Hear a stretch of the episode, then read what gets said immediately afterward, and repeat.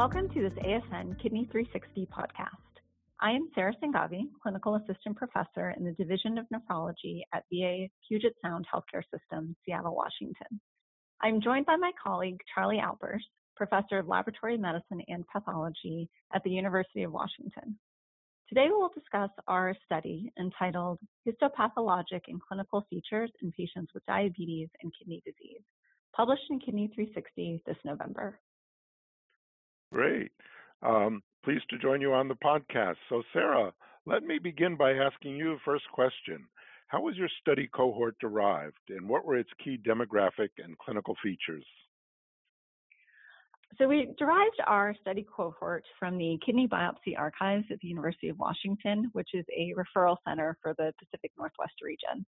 We then limited our uh, records to patients with diabetes who had a biopsy performed between 2014 and 2016 in an attempt to reflect contemporary biopsy practices. The majority of participants had proteinuria, and half of the whole, whole cohort had nephrotic range proteinuria. Most also had advanced kidney disease with an average EGFR of about 35 mils per minute. So, Charlie, what were the kidney biopsy findings in uh, your study cohort? So, we found that among the selected population, half of the participants had a primary diagnosis of diabetic nephropathy and half had non diabetic kidney disease. There were overlapping features of both diabetic nephropathy and non diabetic kidney disease in about a quarter of one of the participants. In these participants, we used the reason for the biopsy and the prominence of certain histopathologic findings to ascertain a primary diagnosis. We found that among participants with non diabetic kidney disease, the most common diagnoses were focal and segmental glomerulosclerosis, followed by nephrosclerosis and IgA nephropathy. So let me ask you which parameters were associated with a higher likelihood of diabetic nephropathy or non diabetic nephropathy? Well, the presence of retinopathy emerged as a clinical feature with the strongest association with diabetic nephropathy.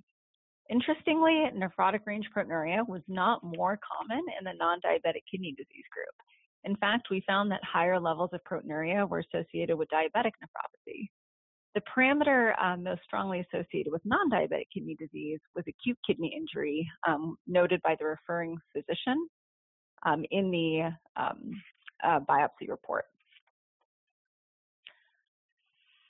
So, Charlie, my next question is Among those patients with non diabetic nephropathy, in what proportion would the medical management have been changed as a result of the biopsy?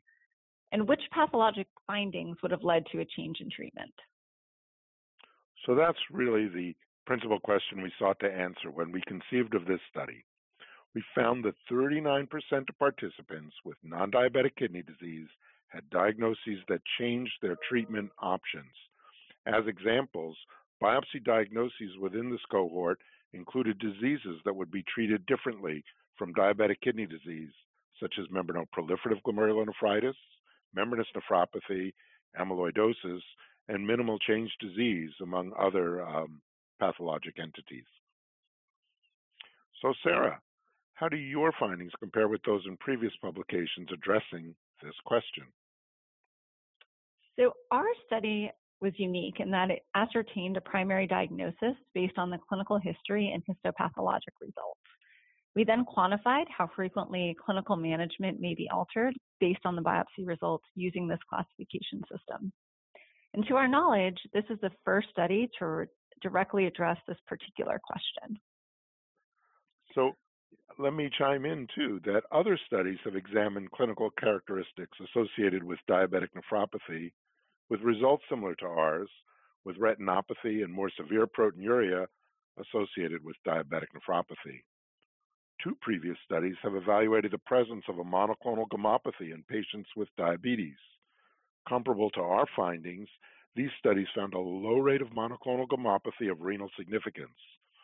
In terms of the pathology found among patients with diabetes and non diabetic kidney disease, focal and segmental glomerulosclerosis has repeatedly come out on top in studies from U.S. patient populations.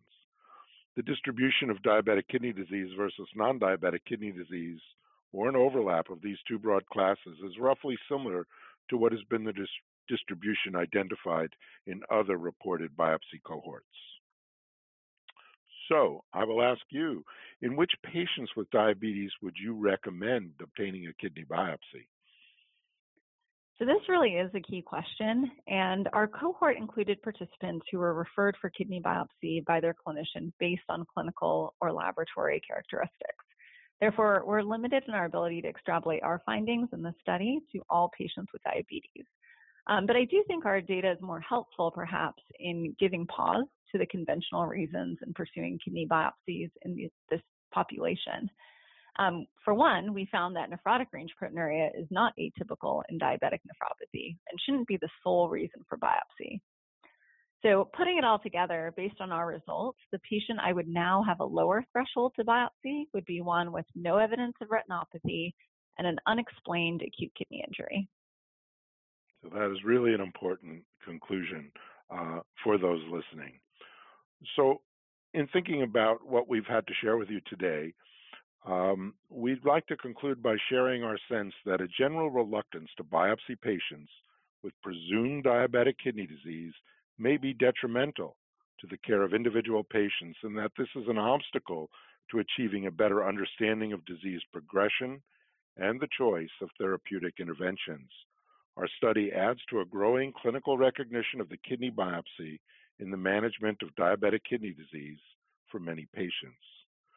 So we're excited to share with you this information, and we thank you for joining us on this Kidney 360 podcast. This podcast is copyrighted by the American Society of Nephrology, all rights reserved. All content in this podcast is for informational purposes only and is not intended to be medical advice. This podcast should not be used in a medical emergency or for the diagnosis or treatment of any medical condition. Please consult your doctor or other qualified healthcare provider if you have any questions about any medical condition or before taking any drug, changing your diet, or commencing or discontinuing any course of treatment. Thank you for listening to this podcast from the American Society of Nephrology.